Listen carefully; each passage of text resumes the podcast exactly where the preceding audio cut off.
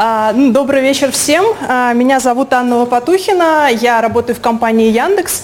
И тема моей сегодняшней лекции – это Agile Product Management. Project Management, извините. Ага.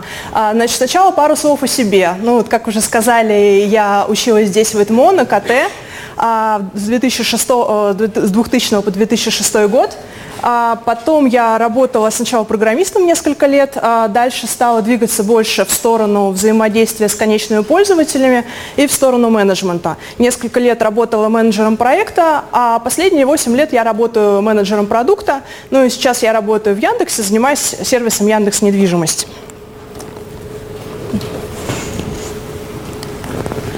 О чем я сегодня хочу вам рассказать. Сначала хочу рассказать, что такое продуктовые компании, кто такой продукт-менеджер и что он делает. А потом расскажу про гибкие методологии управления проектами, про Agile и про Scrum. Ну и в самом конце хочу сказать несколько практических выводов, которые, мне кажется, будут полезны для студентов, которые как раз вот заканчивают обучение. Ну, собственно, давайте начнем. Сначала начнем с того, что поговорим о продуктовых компаниях. А, вообще, компании, которые зарабатывают на разработке софта, можно условно разделить на заказную разработку и продуктовую. Заказная разработка – это если вы сделали один раз и продали один раз. Продуктовая – это если вы сделали один раз и продали много раз. А, соответственно, в заказной разработке у вас есть заказчик, который говорит, что ему нужно. Продуктовые разработки – основная особенность, что заказчика нет – ну и поэтому вы, собственно, сами как компания должны решить, а, что вы хотите сделать такое в продукте, чтобы для людей это было полезно, и они хотели это покупать, платить вам деньги.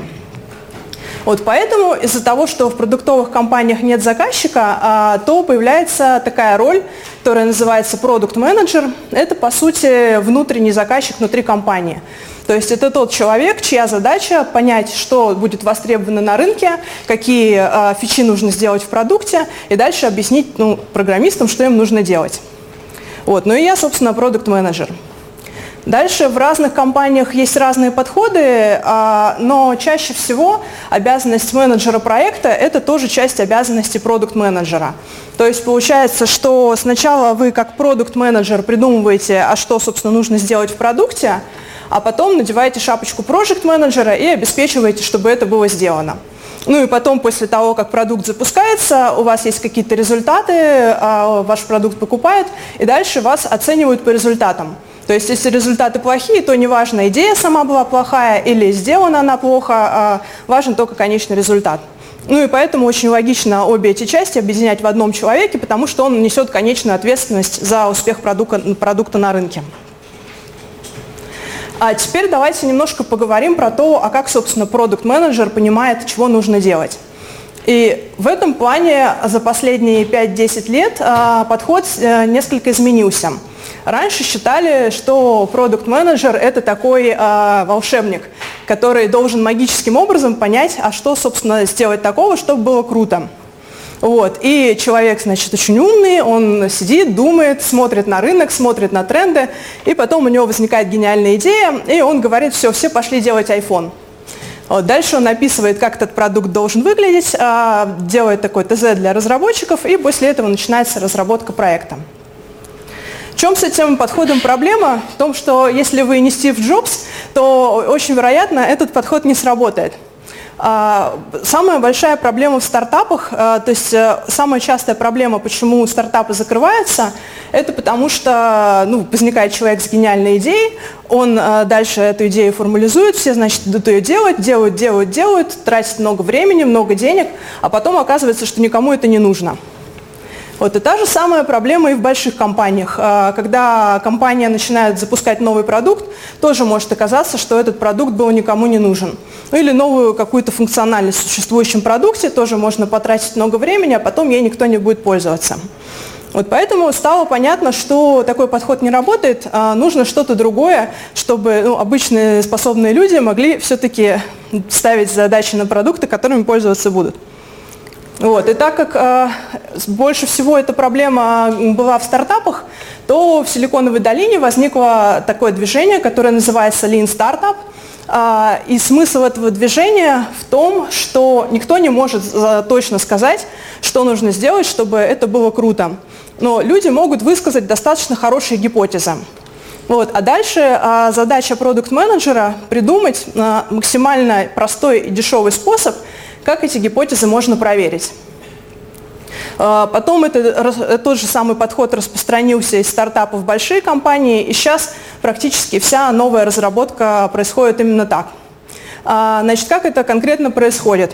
А, вот есть такой цикл разработки, он начинается с того, что появляется какая-то идея, что мы хотим сделать.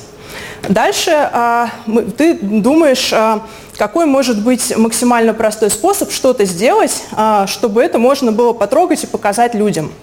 Вот. И идет разработка и создается вот такой простой продукт. После этого мы этот продукт запускаем на рынок и даем его живым людям, смотрим, как они им пользуются, и у нас появляются данные, количественные и качественные. И дальше по этим данным мы можем сделать э, выводы и на основе этих выводов как-то модифицировать свою идею. Ну и дальше этот цикл вот, э, повторяется, повторяется, повторяется.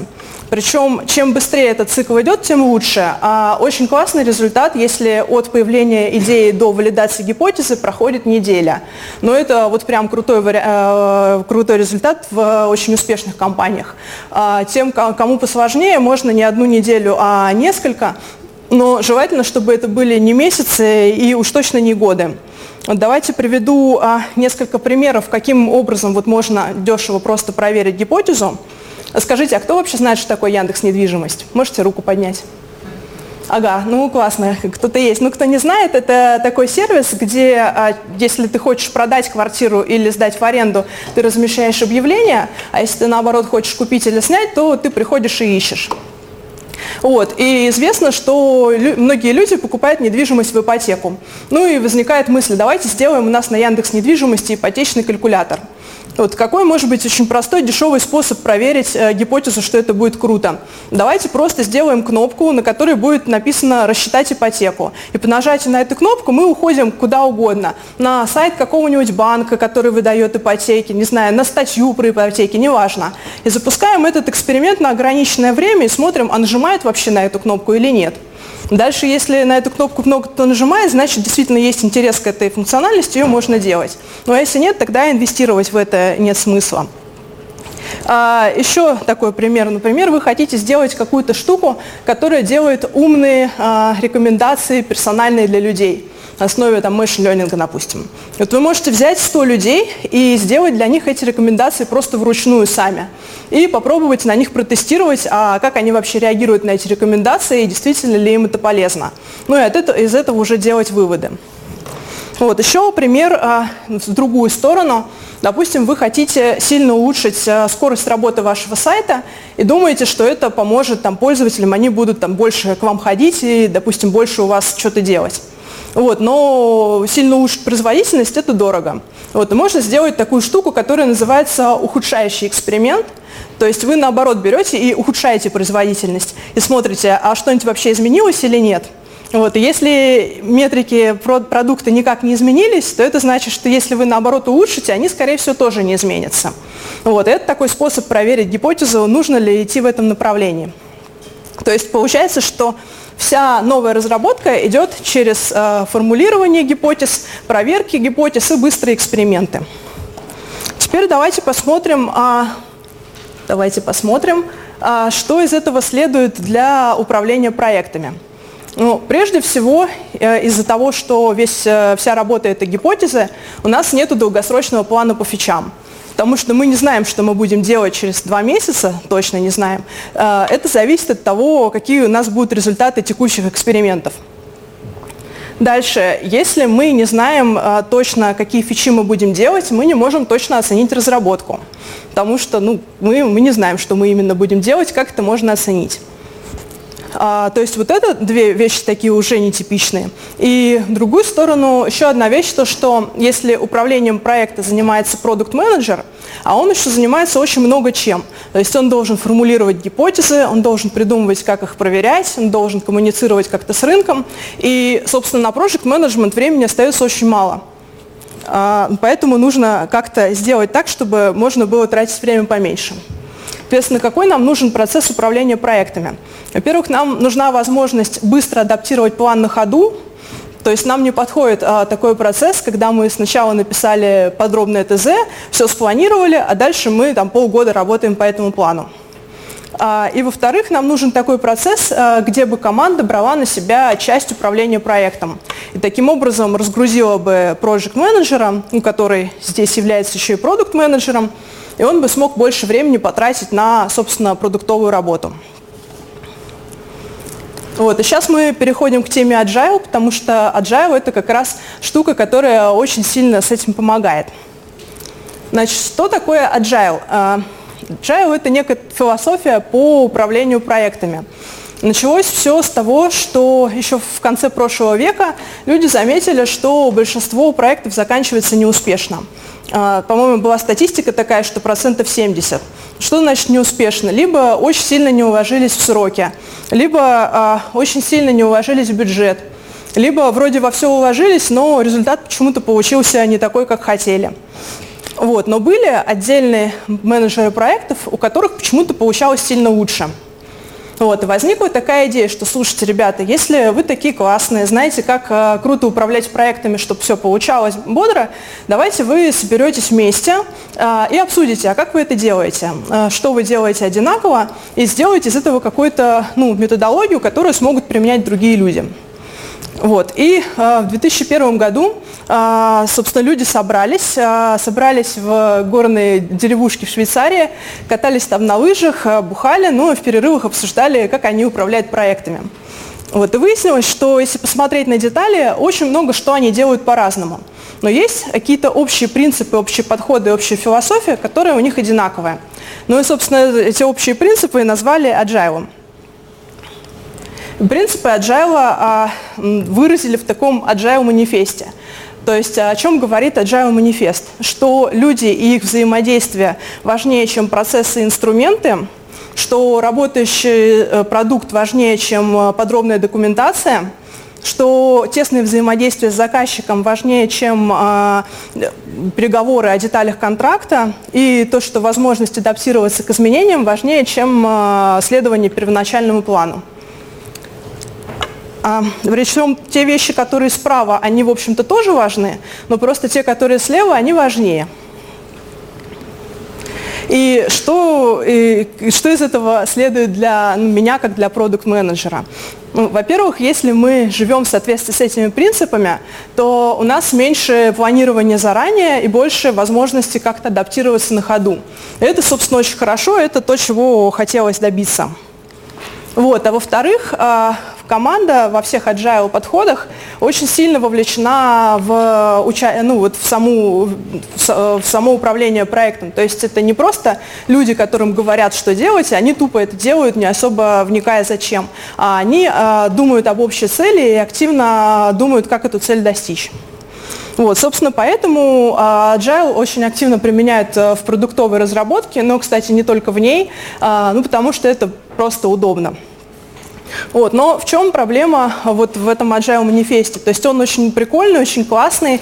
А, про некоторые подходы сразу понятно, что они ему противоречат, но нету конкретики, а что делать-то, как конкретно управлять проектом, чтобы а, работать вот в соответствии с ценностями Agile. То есть понятно, что вот э, эта история, что мы сначала написали большую спецификацию, потом два года ее разрабатывали, это явно не agile но как делать так, чтобы быть agile, не очень понятно. Вот, и поэтому, а, чтобы понять конкретику, есть а, фреймворки, а, и это уже вещи гораздо более такие практические, которые описывают, как конкретно управлять проектом в духе agile. Фреймворков есть много разных. Я расскажу вам про Scrum. Scrum – это фреймворк, которым пользуется больше половины всех agile команд, поэтому он, наверное, самый интересный, самый полезный. Так, сейчас, секундочку.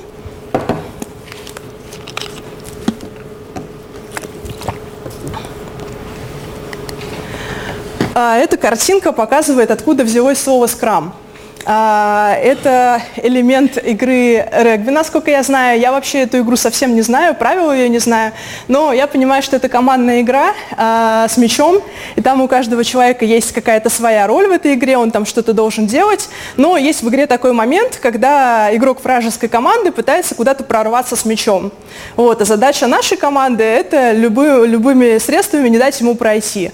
Ну и они устраивают вот такую кучу малу, а, и эта куча мала, она в чем-то похоже, э, как бы, как к разработке подходит Scrum. То есть есть общая цель, а, ну вся разработка происходит командами, у команды есть общая цель, а, вокруг которой она объединяется. И вообще у каждого члена команды может быть своя какая-то роль, там разработчик, тестировщик, э, дизайнер, но в тот момент, когда надо не дать пройти чуваку с мячом, это все становится неважно.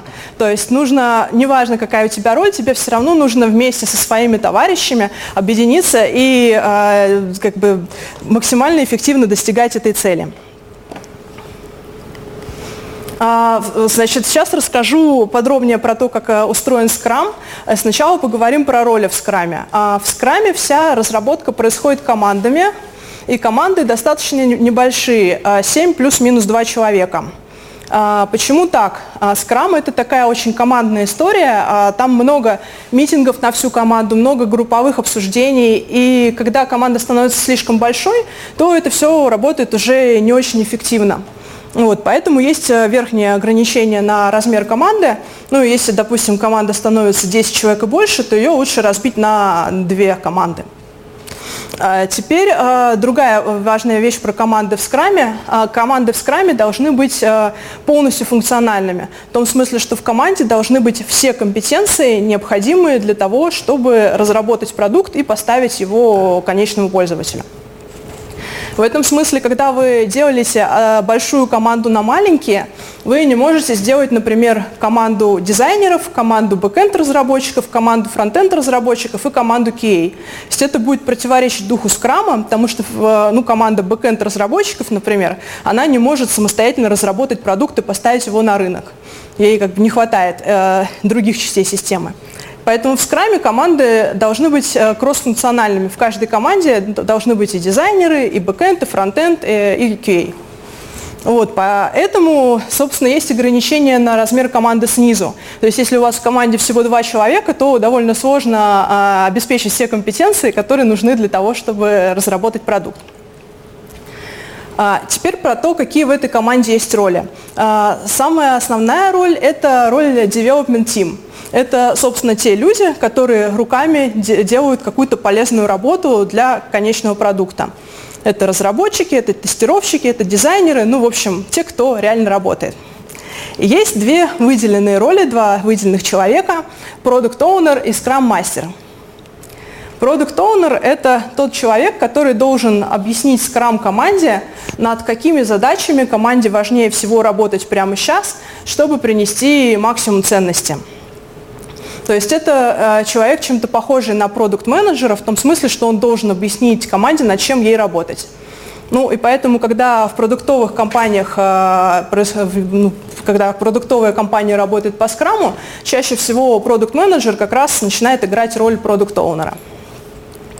Второй специальный человек – это скрам-мастер. Э, скрам-мастер – это тот человек, который должен обеспечить, чтобы команда эффективно применяла скрам.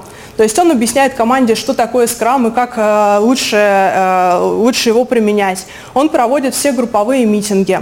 Он занимается разрешением конфликтов, если они возникли. Если какие-то есть внешние препятствия, то он их тоже устраняет.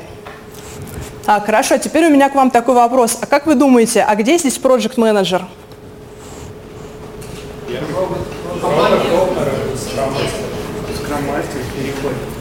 Давайте, а кто считает, что продукт оунер кто считает, что скрам-мастер? А кто считает, что команда? А, ну, классно, примерно поровну разделились, вы все правы. А, то есть в скраме роль проект-менеджера делится между всеми этими тремя ролями. То есть задача продукт-оунера – это понимать а, приоритеты работы, а, задача development команды – это решить, а кто конкретно что конкретно делает, а задача скрам-мастера – это обеспечить совместную эффективную работу, А, ну и как бы такие вещи, как people management, ну то есть как сделать так, чтобы все были счастливы, продолжали профессионально развиваться, не собирались увольняться, ну и вот такие вещи. А теперь про то, как происходит э, уже процесс э, разработки в скраме. Э, в скраме большой проект делится на много маленьких проектиков, каждый из которых называется спринтом. Спринт – это ну, такой короткий достаточно промежуток от одной до четырех недель.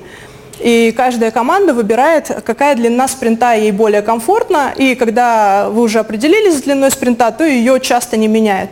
То есть может быть такое, что мы год работали с двухнедельными спринтами, а потом решили, что нам лучше три, и стали работать с трехнедельными. Но это не меняется каждый раз, чтобы сохранять некий постоянный ритм работы. Вот, причем, что важно, что в конце спринта обязательно должен появиться готовый работающий продукт.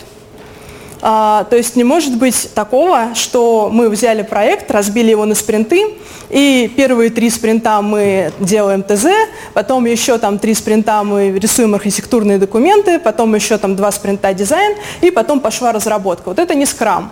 В скраме в каждом спринте а, происходит чуть-чуть каждой такой активности, и по результатам спринта обязательно должно появиться что-то работающее, чем могут воспользоваться конечные пользователи. Вот, теперь, э, как выглядит сам э, спринт. А, ну, так как это такой мини-проектик, то начинается он с планирования, и на планировании мы планируем только этот конкретный спринт. То есть в скраме получается, что горизонт планирования детального – это один спринт вперед и все. А планирование спринта – это такой митинг, а, на котором собирается вся команда, и там команда должна договориться, какая будет цель спринта, то есть что мы хотим добиться за эти там, 2-3 недели. И какие мы конкретно задачи хотим а, взять в спринт, чтобы добиться этой цели. Вот, причем нормальная ситуация, если к концу спринта выяснится, что мы сделали не все задачи, которые запланировали, но цель спринта все равно достигли. Это как бы хороший результат. Ну, то есть не то, что очень хороший, но нормальный. А вот если мы даже цель спринта не достигли, тогда это вот совсем нехорошо, этого стараются избегать. Дальше, после того, как мы спланировали э, спринт, а, на планировании мы договариваемся о цели и о задачах, но мы не, не обсуждаем, кто конкретно будет делать какую задачу, и как бы не обсуждаем обычно даже порядок задач. Это а, а будет решаться по ходу. Для того, чтобы решать это по ходу, каждый день есть а, отдельный митинг, который называется Daily Scrum. Это такая достаточно короткая встреча, минут на 15. Э, там тоже присутствует вся команда. И цель этой встречи – спланировать ближайший день. То есть там как раз мы решаем, кто что делает в этот день, и движемся ли мы в сторону того, чтобы, правда, достичь цель спринта. Вот как обычно выглядит такой митинг? Я надеюсь, что вам что-нибудь видно. Есть такой классный инструмент, а, его не обязательно использовать, но очень полезно. Называется скрам-доска. А, самое а, удобное, если это прям физическая доска, которая висит в комнате, и на ней есть колонки а, со статусами задач. Ну, например, to do, in progress и done. Ну, или можно, ну, как команда сама определяется, можно там выделить дизайн в отдельную колонку, можно тестирование выделить отдельно. Вот. И на эту доску мы в виде таких вот карточек вывешиваем все задачи, которые мы собираемся делать в этом спринте. То есть каждая карточка – это одна задача. И дальше самый э, типичный формат вот Daily Scrum митинга – это то, что команда физически собирается таким кружком вокруг этой доски, и дальше каждый человек по очереди говорит, что вчера я сделал то-то, сегодня я собираюсь сделать то-то, ну и говорит, есть ли у него какие-то препятствия и проблемы, нужна ли ему помощь. Ну и в процессе этого митинга, когда человек говорит, что я что-то сделал, он прямо перемещает задачу там, в нужный статус. То есть э, есть вот такая физическая доска, где всегда можно понять, а какая у нас, э, какое у нас состояние разработки, ну и которую на Daily Scrum поддерживаем в актуальном состоянии. А, и вообще Scrum, а, ну и в целом Agile считает, что очень хорошо, если, ну то есть самый лучший способ коммуникации – это общение лицом к лицу. Поэтому лучше всего, если команда сидит вместе, желательно даже прямо в одной комнате, ну или там в нескольких соседних комнатах и постоянно встречается лично. А, то есть если есть возможность сделать так, то так сделать лучше. Но если не получается, вот у меня, например, распределенная команда. то тогда есть много инструментов, которые, ну, собственно, эмулируют вот эту скрам-доску. Ну и тогда можно делать, вот у меня, например, каждый день созвоны по скайпу, и мы на, на этих созвонах обсуждаем статусы задач и двигаем как бы задачи по вот этой виртуальной доске.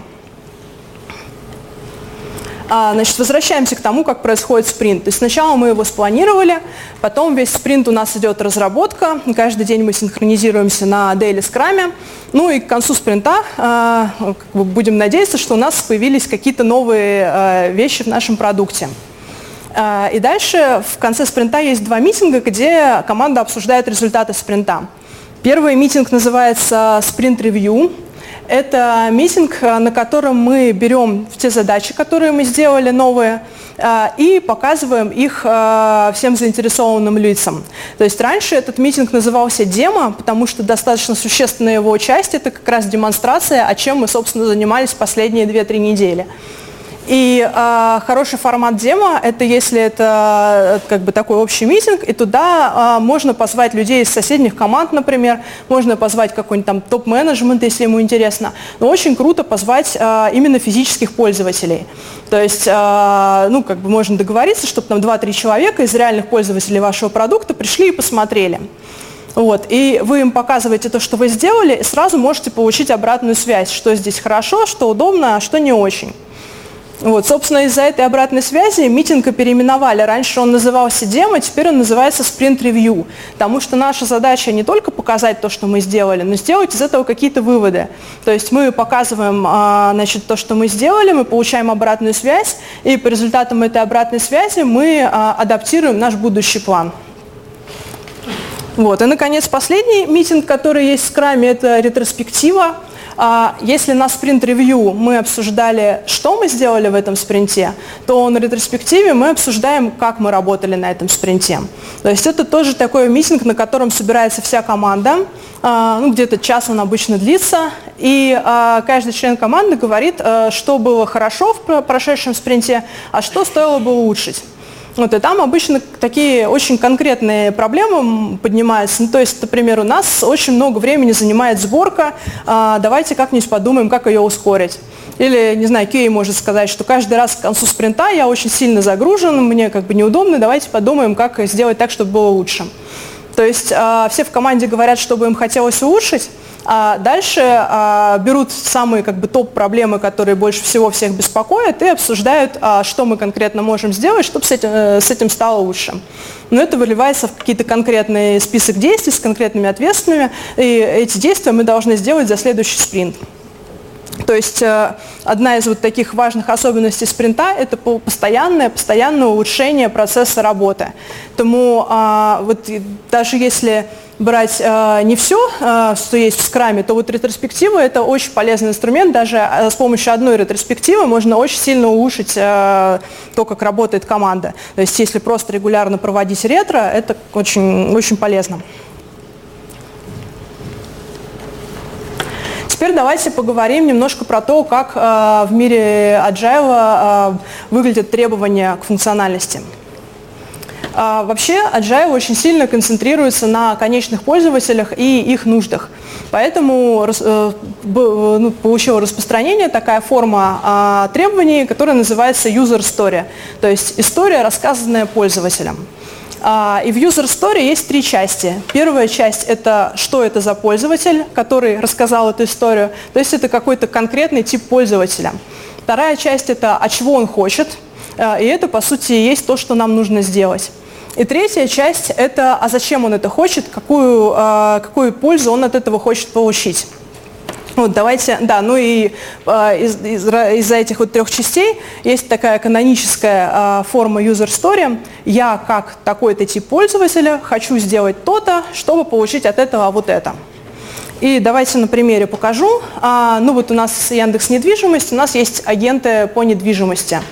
Ну и э, агент по недвижимости хочет э, добавить объявление о продаже квартиры. И тогда user story будет выглядеть так. Я как агент недвижимости хочу разместить объявление о продаже квартиры для того, чтобы найти конечного покупателя. Почему все три части user story важны? А, ну вот вторая часть, для нее, наверное, сомнений не возникает. Ну, то есть понятно, что в требованиях должно быть написано, что, собственно, мы хотим сделать. Вот, но первая и третья тоже очень важны. Первая часть э, важна, потому что э, в зависимости от того, для кого мы это делаем, мы можем сделать это сильно по-разному.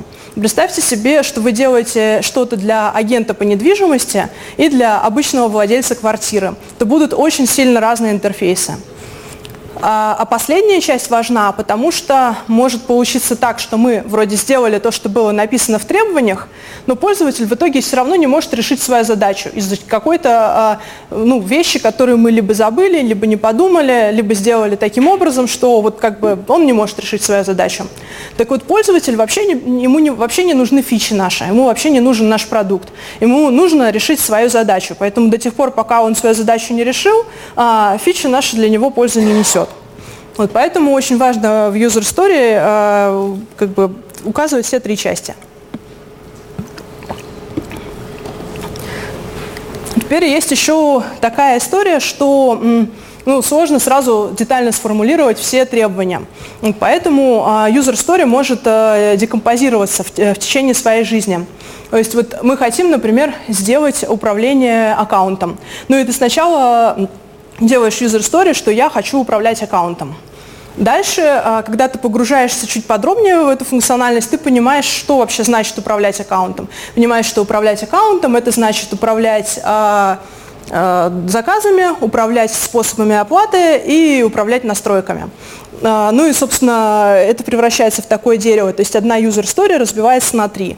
И дальше каждую из вот этих user story тоже можно разбивать. Ну и получается вот такое вот дерево user story. А, почему это нужно? Потому что вначале сложно сформулировать все очень детально, можно сформулировать как бы в таком более общем виде.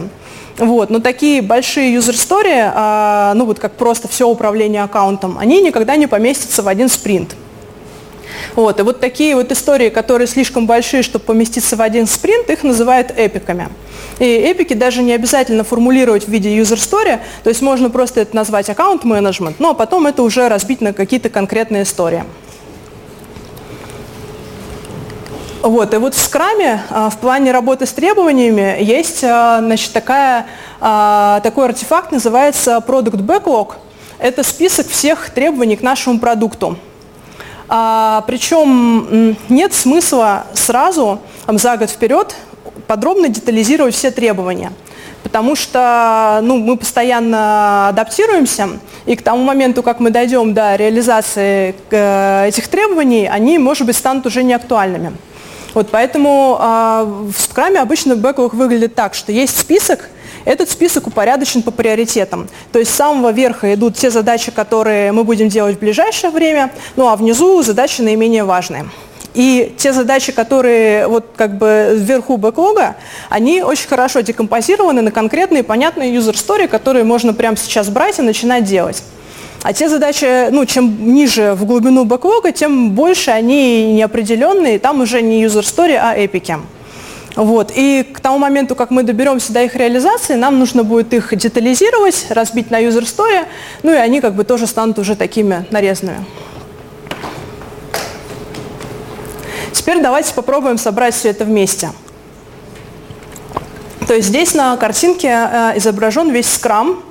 Э, в центре у нас роли, которые есть в скраме, development команда, э, product и scrum master.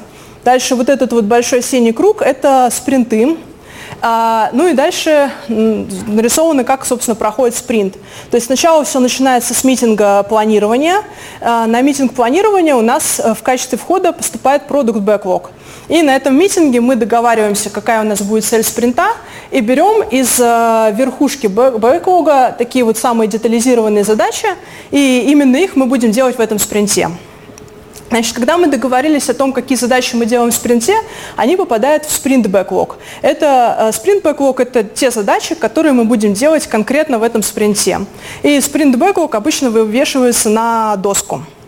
А дальше весь спринт идет разработка, а, причем у нас есть митинг Daily Scrum, где мы смотрим на доску, двигаем задачи и понимаем, как мы двигаемся.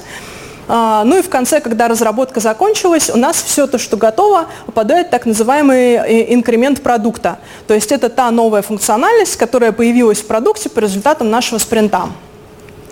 Вот. Дальше у нас есть митинг Review, где мы берем инкремент продукта, берем а, всех заинтересованных лиц, там, конечных пользователей и показываем им, чего мы сделали, получаем обратную связь. Вот. И потом у нас есть митинг ретро, где мы уже обсуждаем, как нам в следующем спринте работать еще эффективнее. Ну и, в общем, дальше цикл идет заново. И важная еще вещь про Scrum, то, что Scrum – это атмосфера. А, то есть очень много вот таких групповых активностей, очень много лично, личного взаимодействия, много взаимодействия с, с досками. То есть вот на Daily Scrum мы вывешиваем задачи на доску, на ретроспективе там плюсы-минусы вывешивают на доску. Ну и вот, э, вот эти вот картинки – это то, как выглядит э, жизнь э, ну, вот на Scrum-митингах. Ну, между всем этим, конечно, есть реальная работа, но очень много есть вот такого элемента игры. А теперь, собственно, а, почему это все хорошо для продуктовой компании. Ну, прежде всего, потому что это помогает решить э, вот главные задачи, которые у меня, как у продукт-менеджера, стоят ну, в плане управления проектами. То есть Scrum хорошо позволяет адаптировать план. Вот там, собственно, есть прямо специальный момент, в который мы можем адаптироваться. Ну и планируем мы только как бы ненадолго, а, ну, а дальнейший план уже можем потом подправить. А, и в скраме э, за счет того, что ответственность э, распределяется по всей команде, то гораздо меньше проект менеджмента именно лежит на продукт менеджере И поэтому у него освобождается время, освобождаются руки для того, чтобы сконцентрироваться на продуктовых задачах. Вот. Кроме того, в отличие от просто абстрактного agile манифеста, Scrum это такой достаточно конкретный, понятный, а, пошаговый процесс, который можно просто взять и начать применять. Вот. Но есть и вопросы э, к скраму. Два важных вопроса, которые возникают. Первый вопрос – это а как нам оценить сроки за пределами одного спринта? То есть получается, что в скраме мы планируем только ближайший спринт, а дальше мы не знаем, что будет. Но в жизни вы не можете совсем э, не планировать ничего дальше, чем ближайшие две недели. Ну, например, представим себе, что вы хотите сделать большой какой-то запуск, и вам нужна массовая пиар-компания, там вам нужны статьи в блогах, там какие-нибудь, я не знаю, там на телевизоре показать, еще что-то. И хорошо работает, когда все эти действия скоординированы и начинаются в одну и ту же дату. Вот, но к этой дате надо подготовиться заранее. То есть вы должны э, вашему маркетинг-отделу сказать, что релиз у нас будет там первого числа. А получается, что если вы планируете только ближайший спринт, то вы не можете сказать, когда у вас будет релиз, и это не очень удобно. Вот потом представим себе, что вам нужна какая-то ну, большая инициатива, там вы приходите к руководству Яндекса и говорите, я хочу запустить новый продукт, я считаю, что это будет круто, давайте как бы сделаем. Ну, вам говорят, хорошо, а сколько нужно денег? А вы говорите, а я не знаю, потому что сколько нужно денег, это зависит от того, сколько мы будем делать это, а сколько будем делать, это тоже непонятно, потому что мы только вот ближайший спринт спланировали и все. Вот так тоже не работает. Вот поэтому, несмотря на то, что у нас скрам, как-то долгосрочное планирование делать нужно. Вот. И второй вопрос, который есть, это то, что а, часто скрам обвиняют в том, что он такой очень тактический. То есть вы смотрите только на ближайший спринт, и вы смотрите на мелкий уровень юзер старей. Вот. А как же стратегия продукта? А как же понимание, куда мы вообще в целом идем? И она может здесь потеряться. Ну и часто достаточно бывает такая проблема, что когда компания внедряет Scrum, то у нее есть отдельный документ со стратегией и отдельный как бы бэклог Scrum, в котором варится команда. И эти две вещи совсем друг с другом не связаны и часто говорят вообще про разные вещи. Вот. И действительно, вот эти два вопроса, долгосрочное планирование и стратегическое планирование, а, они непосредственно скрамом не покрыты. Вот, но Scrum можно вполне совмещать с другими техниками, которые позволяют вот эти вещи делать. Вот, и поэтому то, что я сейчас вам хочу рассказать, это как совмещать Scrum с долгосрочным планированием и с, со стратегией. Ну и сначала давайте расскажу про долгосрочное планирование. Вообще проблема с долгосрочным планированием а, заключается в том, что люди очень плохо оценивают А, то есть, э, если спросить человека, сколько он будет делать эту задачу, он что-то скажет, но э, факт такой, что это, скорее всего, будет неправильная оценка. На эту тему есть очень много разных экспериментов, а, но я вам только про один расскажу, чтобы вы принцип поняли. Вот смотрите, представим себе, что мы взяли большое здоровое ТЗ на разработку проекта и дали его сотни разных команд. Ну и попросили как-то оценить.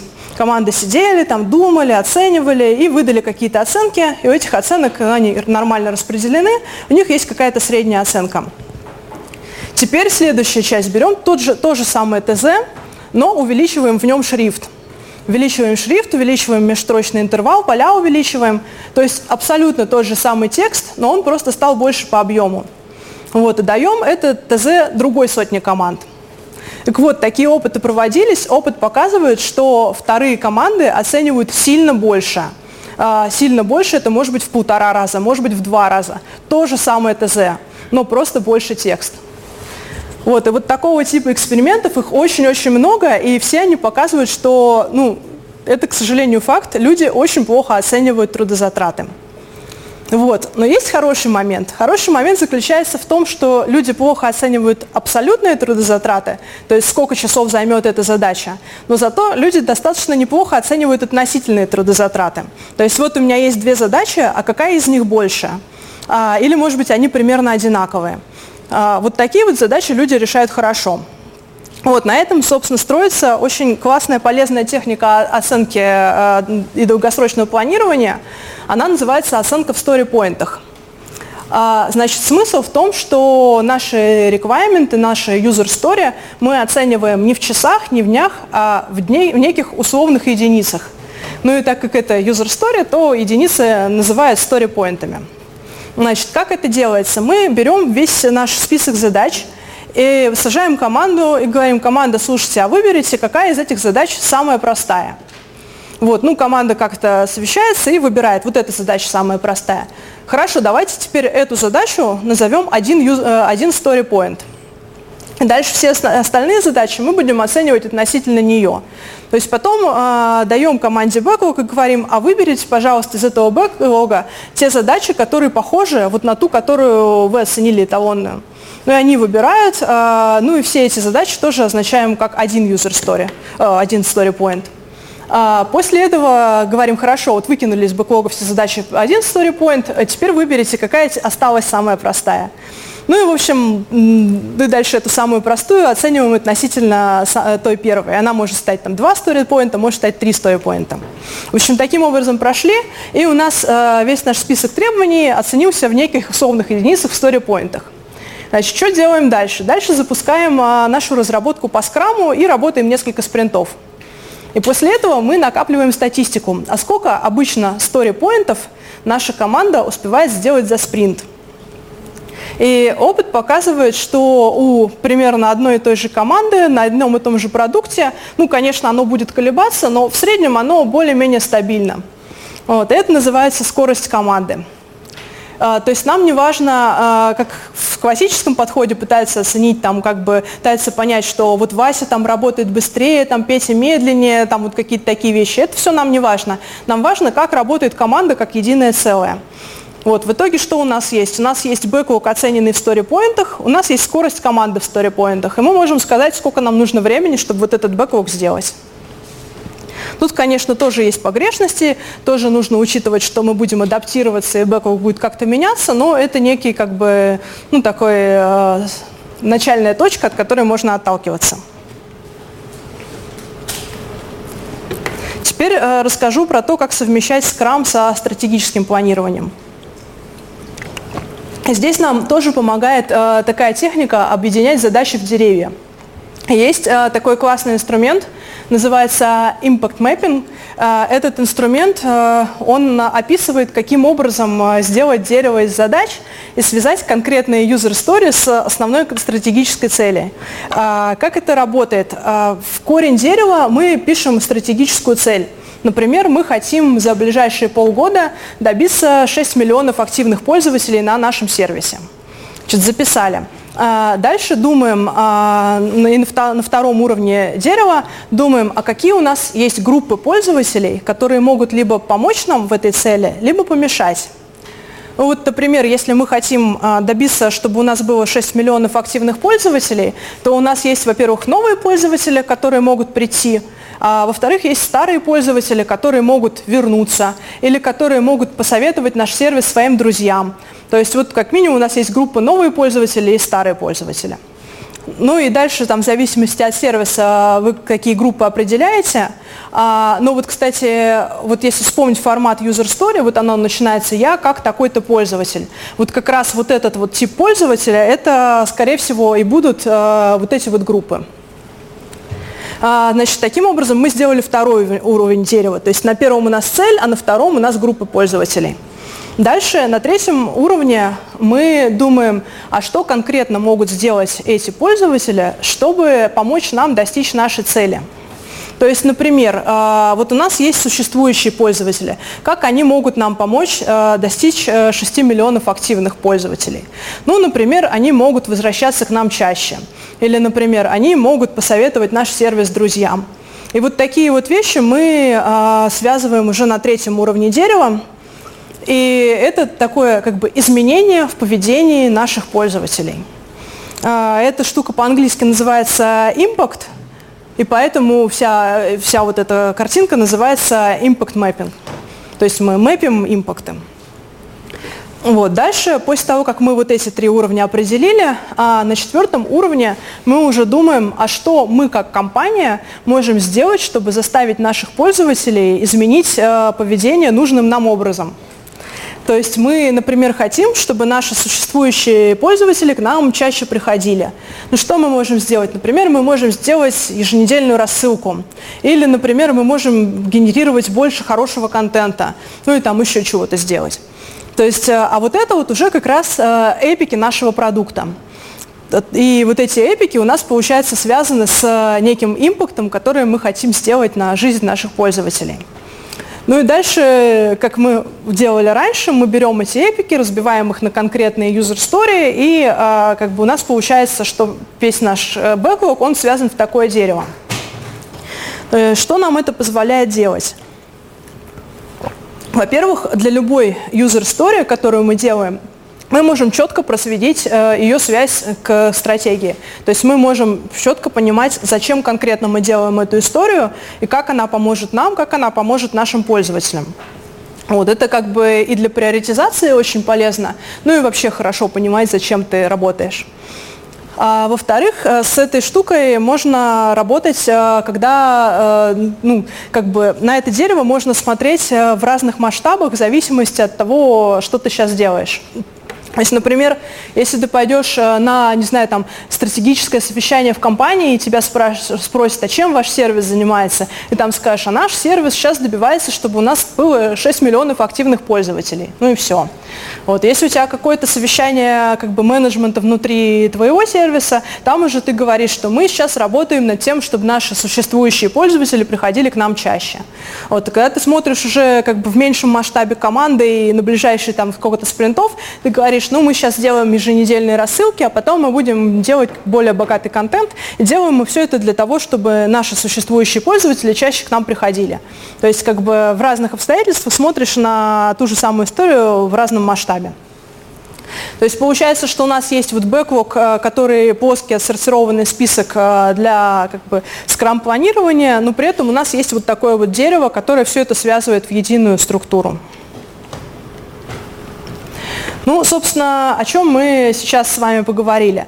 Э, то есть мы поговорили о том, что такое продуктовая компания, э, кто такой продукт-менеджер, как он управляет э, всем этим делом и что нужно в продуктовой компании для управления проектами. Дальше я вам рассказала про Agile, про Scrum.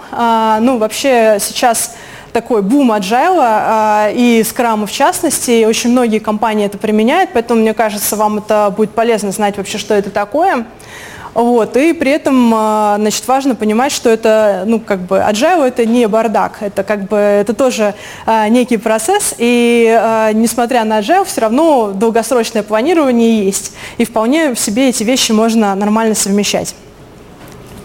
Вот, теперь, как я обещала, я подумала, а что полезное вы можете, ну, как могут студенты э, извлечь из этого то, что можно применить вот прямо как бы сегодня в своей жизни. Вот, и я тут подумала о нескольких вещах. А, ну, во-первых, когда вы идете устраиваться на работу, а, очень важно, в какую компанию вы идете. От этого очень сильно зависит, а понравится вам там или не понравится. И при этом не существует идеального типа компании, как бы разным людям нравится разное. Ну и вот у нас на этом курсе будет, а, будут разные лекторы из разных типов компаний, и я надеюсь, что вы сможете как бы составить представление. Вот я сейчас рассказала, как работают продуктовые компании. То есть если вам как бы хочется влиять как-то на конечный результат, то это, наверное, сюда, а, но при этом э, здесь постоянно будут меняться приоритеты, потому что все продуктовые компании работают через гипотезы и эксперименты, то есть у вас не будет там предсказуемого плана надолго. А, ну и когда вы приходите на интервью, а, то а, вас как бы выбирают, подходите вы компании или нет, но и вы тоже выбираете, подходит ли вам компания. И тут очень важно понять, а как вообще, как компания работает, какие там ценности, ценности какая культура, и это все тоже можно узнавать. То есть можно там спрашивать, ну, можно просто там спросить, а, не знаю, agile у вас или не agile. То есть если вам кажется, что в agile прикольно, то как бы это нормальный вопрос, так сейчас многие по agile работает.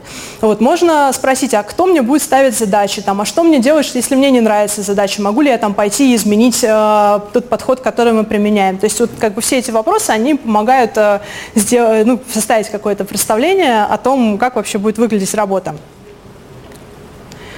А вот теперь, если смотреть на уже какое-то время вперед, а, если кому-то интересна карьера в менеджменте, то можете знать, что менеджмент это не только проект менеджмент, но и есть такие люди продукт менеджеры. А, ну, я, в общем, как продукт менеджер считаю, что это прям супер интересно, потому что ты, по сути, определяешь, как будут меняться продукты, и ты можешь влиять непосредственно на жизнь людей, а, ну, как бы придумывая, как продукты будут выглядеть. Вот. И сейчас э, такой большой бум agile и скрама, и очень популярная профессия скрам-мастера. А, как бы скрам-мастер, когда вырастает, он может превратиться в agile коуча. Это как бы, если скрам-мастер работает с конкретной командой, то agile коуч, он как бы на уровне выше работает. Вот, в общем, тоже можете подумать, э, интересна ли вам такая штука. Вот. И еще, а, мне кажется, институт это то время, когда очень круто можно делать стартапы, вот, потому что у вас там еще нету, не знаю, пяти детей, ипотеки и так далее. Вот, и вы можете себе позволить там два года есть доширак и как бы пытаться изменить мир. А, значит, э, но если вы будете это делать, или если кто-то уже это делает, а, я вас призываю не делать вот так, как я рассказывала в самом начале. То есть вот если у вас есть какая-то гениальная идея, то не надо садиться и два года ее пилить, а потом только пробовать, а, летит она или не летит. Попробуйте проверить те гипотезы, на которых эта идея основана. И на эту тему есть куча материалов классных. Есть лекции, есть книжки, есть видео, есть в Y Combinator стартап-школа, было. То есть э, было бы желание, информацию найти всегда можно. А, еще можно, если не знаете, с чего начать, можно всегда найти ментора. А, это тоже очень полезно, потому что он дает взгляд со стороны и может как бы сказать, в каком направлении можно двигаться. Ну и можно мне написать, я тоже подскажу, если кто-то запутался. Причем по всем, ну, по всем трем темам можно спрашивать. Вот, собственно, я на этом заканчиваю, готова ответить на вопросы. А, вот мои контакты. А, значит, мне вообще лучше всего писать в Facebook, но можно и на почту тоже писать. Давайте вопросы. По поводу производительности команды, же определенных ролей нет, да? Команде получается там тестировщик, может, примерно дизайнеру помогать и так далее. А как тогда оценивать, сколько человек внес в проект? А зачем оценивать, сколько человек внес в проект? А, ну, вообще, в целом и в Agile, и в Scrum тоже а, есть такая мысль, что плохо оптимизировать, а, ну, плохо делать вокальные оптимизации. То есть, оптимизируя работу одного конкретного человека, ты можешь ухудшить работу команды в целом. А, вот, поэтому, как бы, скраме очень желательно это рассматривать именно как целиком команду. Вот, конечно, там может быть такая штука, что кто-нибудь один тащит, а кто-нибудь другой там, ну, как бы не особо э, тащит. Но а, так как скрам это очень такая самоорганизующаяся штука, то считается, что все такие, ну, все такие проблемы надо поднимать на ретроспективе, их обсуждать, ну, или там, если что, можно там скрам-мастеру жаловаться, он это решает. То есть мы не смотрим на, ну, стараемся не смотреть на производительности конкретных людей, пока с этим не возникает проблем. А если возникает возникает проблема, то мы решаем проблему. Давай. Давай только громче. Если в бэклоге оказались user stories, но они же а, предназначаются, чтобы ее закрыть, нужно, чтобы бэкэнд написал свою часть, фронтенд, дизайн, а кто разбивает эту user story на отдельные таски для разработчиков, и когда это делается, и почему именно тогда? А, ну, Scrum на эту тему не говорит ничего, эта команда может решить сама. Ну и вообще э, в Agile один из а, принципов это то, что не мешайте людям работать, что как бы соберите классных людей, они сами договорятся, как им сделать. Я могу рассказать, как мы это делали. А, есть, а, ну вот если там вернуться на слайд про Scrum, ну вот у нас есть вот Product Backlog и есть один необязательный процесс, который называется Backlog Refinement. Это тот момент, когда команда смотрит на Backlog, ну и декомпозирует user story, понимает, все ли про user story понятно и так далее. А, классно это делать, ну, не одним каким-то большим митингом, потому что иначе он очень длинный получается и утомляющий, а делать, например, каждый день по 20 минут там в конце дня, ну или, не знаю, сразу после daily скрама. Вот, и мы обычно на на, этом самом, на backlog refinement как раз а, разбивали задачи на подзадачи, ну и как бы на доску вешали большую карточку с самой задачей, и на нее маленькие э, карточки там с бэкэндом, фронтендом и дизайном. Вот, вообще есть команды, которых э, многие люди стараются быть кроссфункциональными, и, допустим, один человек взял там и, бэкэ, и бэкэнд, и фронтенд, это, в принципе, тоже нормально. Вопрос. А как agile относится к асинхронным приходящим задачам. То есть бывает такое, что команде сваливается обратно, и uh-huh. то есть, uh-huh. интересно, как вы можете uh-huh. А, значит, несколько компонентов ответа. Первое, agile к асинхронным задачам относится хорошо. То есть один, а, ну вот есть agile манифест, а у agile манифеста есть еще 12 принципов agile, я их выписывать не стала, а, но там один из принципов то, что agile приветствует изменения требований, в том числе на поздних стадиях. То есть, собственно, это все делается ради того, чтобы мы могли адаптироваться. Вот, значит, как на практике это работает? Ну, стараемся то есть плохо, э, как бы Scrum, он как бы говорит про то, что все работает такими маленькими итерациями и происходит постоянный такой темп работы. Плохо вбрасывать э, задачу посреди спринта. А, то есть если что-то прилетело, то это вполне можно рассмотреть на следующем планировании. И а, если длина итерации небольшая, там две недели, очень мало таких задач, которые не могут подождать неделю. Очень мало.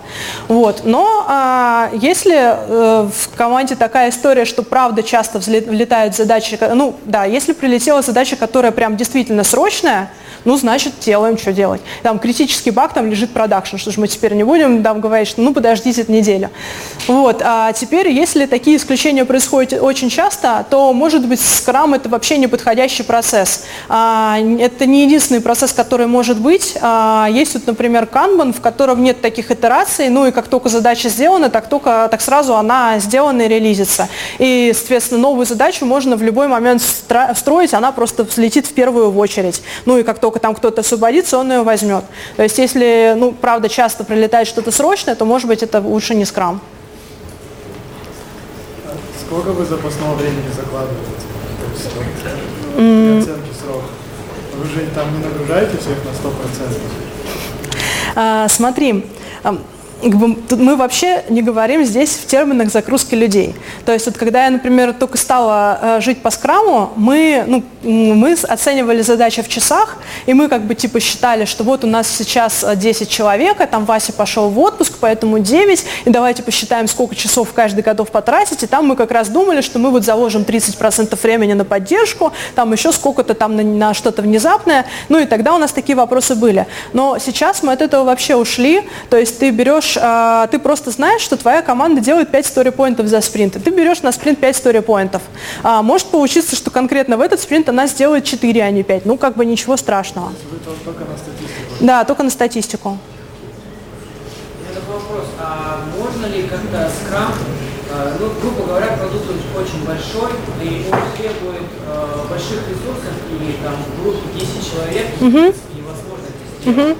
Можно ли объединить скрам, такие как группы по 5-10 человек, где точно группа разработчиков, mm-hmm. у которых как бы есть тоже менеджмент, И потом как бы разработку, консультирование, как бы поддержку, как бы все это выделить в отдельные группы, и потом как бы, ну, главные как бы, группах менеджеры между собой общаются и как бы, делают спринты в каждой группе, и кто-то помогает серьезные задачи и а, смотри, значит, несколько моментов. Первый момент. Есть а, разные фреймворки, как Scrum можно масштабировать.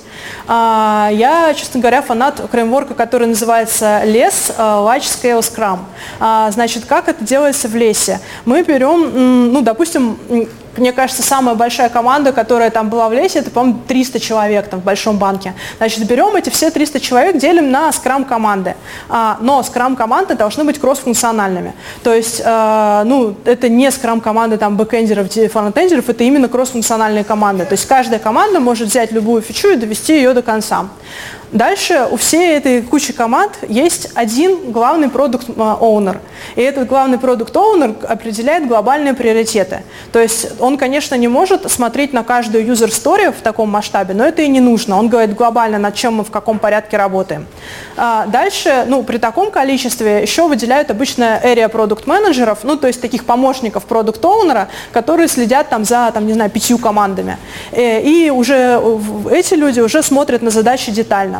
Вот. Дальше каждая вот такая маленькая командочка, она берет там ну, свои задачи и работает э, в своем маленьком скраме, но есть еще отдельные митинги по синхронизации. То есть, допустим, есть общее планирование, где есть по представителю от каждой команды, и они просто говорят, наша команда берет эти задачи, наши эти, наши эти. А дальше уже каждая команда сама детально планирует.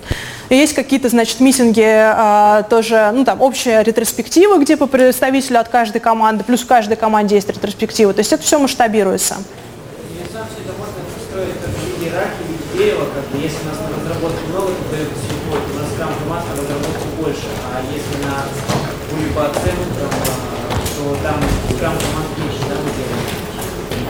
Э, не, не, не очень поняла. Ну, по поводу, как бы, если разработка реально действительно трудоемкая, как бы мы клиента пилим, и бэкэнд, и фронтенд, как бы, а то, что конечный продукт, его реализация и его внедрение занимает как бы, меньшую трудоемкость как бы, со стороны команд, как бы, тем самым скрам команд делаем меньше по внедрению, а по разработке больше. А, значит, насчет внедрения. А, у меня был опыт, я работала в компании, в которой, ну, вся компания, если говорить грубо, большая часть компании делилась на две большие группы – разработка и внедрение. И в разработке были отдельные команды, которые жили по скраму, а внедрение вообще жило по waterfall и как-то это все внедряло. Вот. Не очень эффективно это все работало, а потом в какой-то момент это переделали и сделали общие команды, в которые входит и разработка, и внедрение. И это стало работать лучше. То есть Каждая компания, конечно, сама решает, какой рецепт для нее лучше, но как бы вот я, правда, за кросс-функциональные команды, и в том числе с представителями внедрения. Просто чем больше ты разделяешь разработчика и как бы конечного пользователя, чем больше между ним как бы передаточных э, звеньев, тем больше информация теряется, тем э, менее он мотивирован, потому что он не понимает, зачем он это все делает. Ну,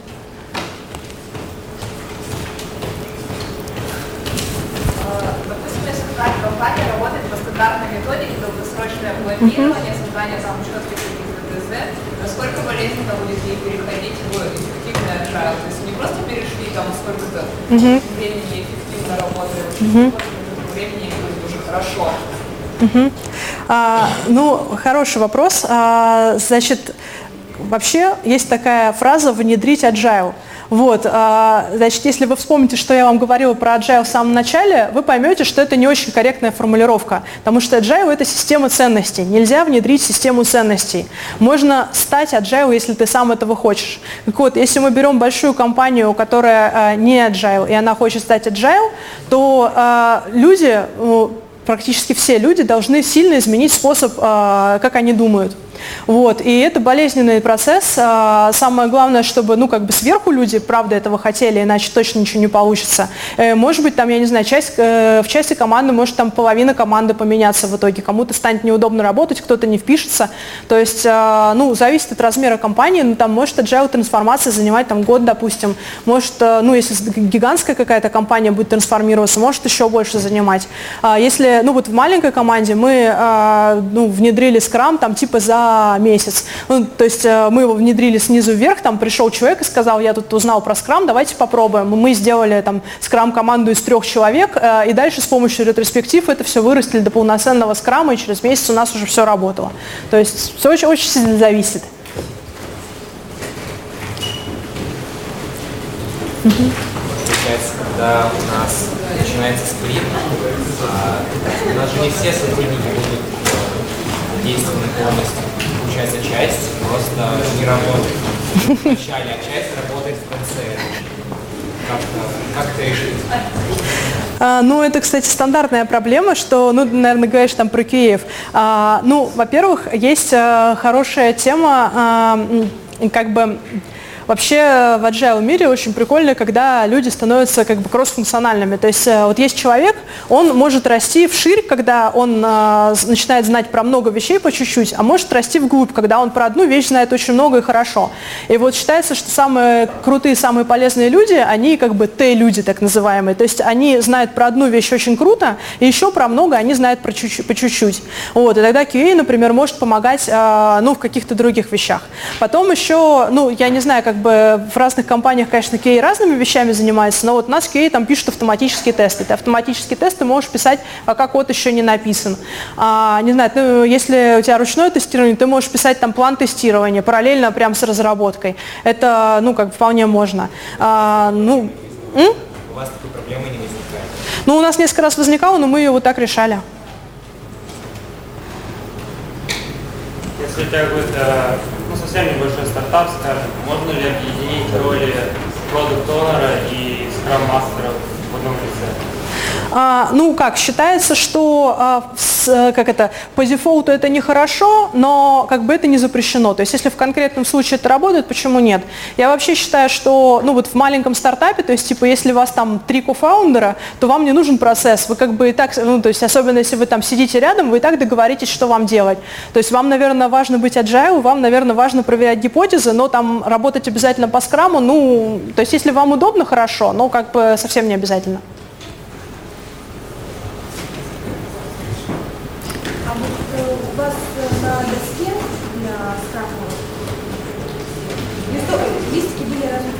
Угу.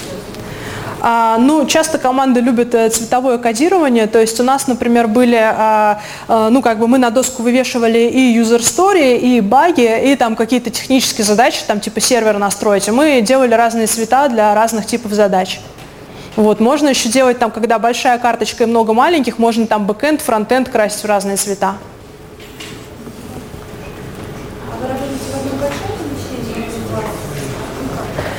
А, ну, сейчас мы работаем в, в маленьких помещениях. У меня сейчас вообще такая сложная история. У меня часть команды сидит как бы со мной, а часть команды удаленная. Поэтому как бы у нас все в скайпе. А, вот, ну, я работаю в разных э, ситуациях, и когда вместе сидишь, и когда по отдельности. Ну, вместе прикольно, но как бы 9 человек в одной комнате, ну, часто тяжеловато. То есть важно, чтобы можно было ногами найти быстро. Недавно читала по а. люди стремятся именно пообщаться вместе. Почему не тратить много денег на перелеты, вот, когда ага. А, это правда, что личное общение, оно эффективнее скайпа, но если у тебя нету, как бы, ну, ты не можешь каждый день летать, ну, как бы тогда вариантов нет. А, ну, вот известно, что в начале квартала пишутся релиз-планы, да?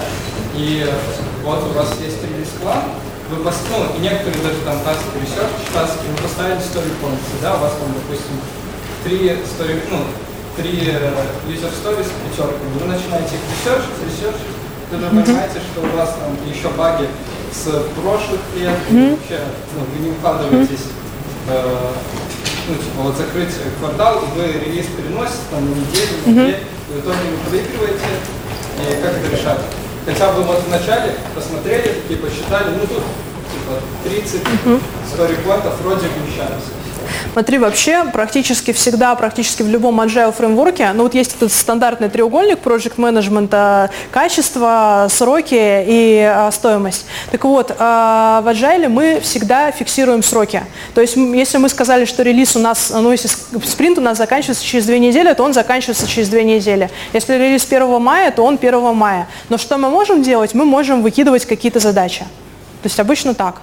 А, насчет того, что ты в начале квартала сделал какой-то план, а в конце ты сделал не совсем то, что было в этом плане, это, в общем-то, нормально. А, то есть это ну, вопрос в том, зачем ты этот план делаешь. То есть если ты этот план транслируешь к э, руководству, то там надо, чтобы руководство было адекватным и там понимало, почему ты это не сделал. А, ну, там, не знаю, если оно не очень адекватное, можно тогда делать, там, как любят менеджеры, умножать оценки на P или на E. А обычно умножает на P, а смелую на E умножает. Ну, вот как бы так можно. Часто скрам интегрируют э, концепцию преев. Какую? Преев, проводительные задачи. Ага. Когда ты во время того, как работаешь, понимаешь, что ты ничего не успеешь делать, и думаешь, что ну ладно, из этого можно запустить, и это, в принципе, нужно. Как часто это пользуется? Ну, это зависит, конечно, от команды. Ну, то есть, э, ну, я не знаю, вот я свой опыт вспоминаю, мне кажется, что, ну, не знаю, где-то один из четырех спринтов мы что-то из спринта выкидывали. Но тут как бы важно, э, то есть я вот говорила, что в спринте есть цель спринта, а есть набор задач. Вот как бы э, надо, чтобы, выкидывая задачи, ты все еще достиг цели спринта. И поэтому цели не надо формулировать, как типа сделать эти пять задач. Цель должна быть какая-то, ну вот я не знаю, мы, например, делали интернет-банкинг, который мы ставили там банком. И вот у нас э, там через две недели команда внедрения должна поехать там в банк и осчастливить их. Ну и вот у нас была цель там сделать э, Народный банк Казахстана счастливым. Вот, и как бы мы при этом можем выкинуть там какие-то задачи, но если они при этом станут несчастливы, то как бы все плохо. А а, то есть если это, правда, очень критичная для, для них задача. А те задачи, которые как бы nice to have, ну, как бы ничего. Получается, что если вы не успеваете, то вы просто это не делаете как раз. Если все задачи, которые были для спринта раньше сделали, сидите ничего делаете? Где? Что еще раз? Если все задачи были выполнены раньше, mm. чем спринт закончился? Слушай, у меня такого ни разу не было. Ну, вообще, если что, есть как бы, ну, есть же продукт backlog, там есть задачи наивысшего приоритета, можно всегда взять их, но вообще обычно команда, когда возникает какое-то свободное время, там все бросаются по рефакторить, там, или, может, там UX улучшить, ну, то есть таких проблем обычно нет. А как вы, как продукт, э, приоритизируете бэклог? Типа, на чем это основано? Вот, то есть у вас есть, грубо говоря, требования компании, uh-huh. есть требования внутренней вашей команды. Вот uh-huh. как вы? Ну, слушай, есть э, несколько разных фреймворков по приоритизации. Ну, э, во-первых, вот Impact Mapping, про который я рассказывал, он тоже помогает приоритизировать, потому что ты приоритизируешь на уровень выше. И тебе как бы не надо приоритизировать конкретный user story, ты приоритизируешь какой-то импакт хочешь сделать. И дальше ты берешь все user story, которые покрывают этот импакт. А, вот, значит, а, обычно фреймворки про приоритизации, они работают так. Ты берешь задачи, но это должно быть достаточно немного задач, иначе будет утомительно. И для задач а, понимаешь, а, ну, у тебя есть какие-то критерии, относительно которых ты оцениваешь. То есть, например, я не знаю, сколько это нам принесет а, новых пользователей, не знаю, насколько это улучшит ретеншн существующих пользователей, и там, не знаю, насколько это упростит разработку, как, насколько это сложно сделать. Ну, то есть вот как бы в каждой команде определяешь, какие для этого продукта критичные критерии. И дальше каждую задачу относительно этих критериев оцениваешь, и как бы, ну и там есть как бы взвешенное среднее, по которому просто все выстраивается. Ну, то есть, грубо говоря, приходит там задача сверху, типа надо LTV поднять там, не знаю, полтора раза. Угу. Вот, и что вы делаете? Вы разбиваете на внутренние задачи, потом приоритизируете уже внутри. Ну, надо поднять LTV, это похоже вот на корень импакт маппинга, то есть если надо поднять LTV, то надо смотреть, а, из чего это состоит, и как бы что, ну, как, условно, что до, должно стать с нашим пользователем, чтобы поднять LTV, и дальше как бы это вырождается в какой-то набор гипотез, типа вот это может быть поднимет LTV, вот это может быть поднимет LTV, ну и как бы потом... Да. Ну и, кстати, если продукту приходит сверху задача «надо поднять LTV», то что-то не так. То есть это ненормально вообще, когда продукту приходит сверху такого типа задачи. А, как бы ну, то есть человек, который принимает решение, ну, нормально, если это продукты есть. То есть как бы сверху могут, э, ну, как бы редко, типа там раз в несколько месяцев а, происходить какие-то корректировки в верхнеуровневой стратегии. Но вот как бы какой-то микроменеджмент это не очень хорошо.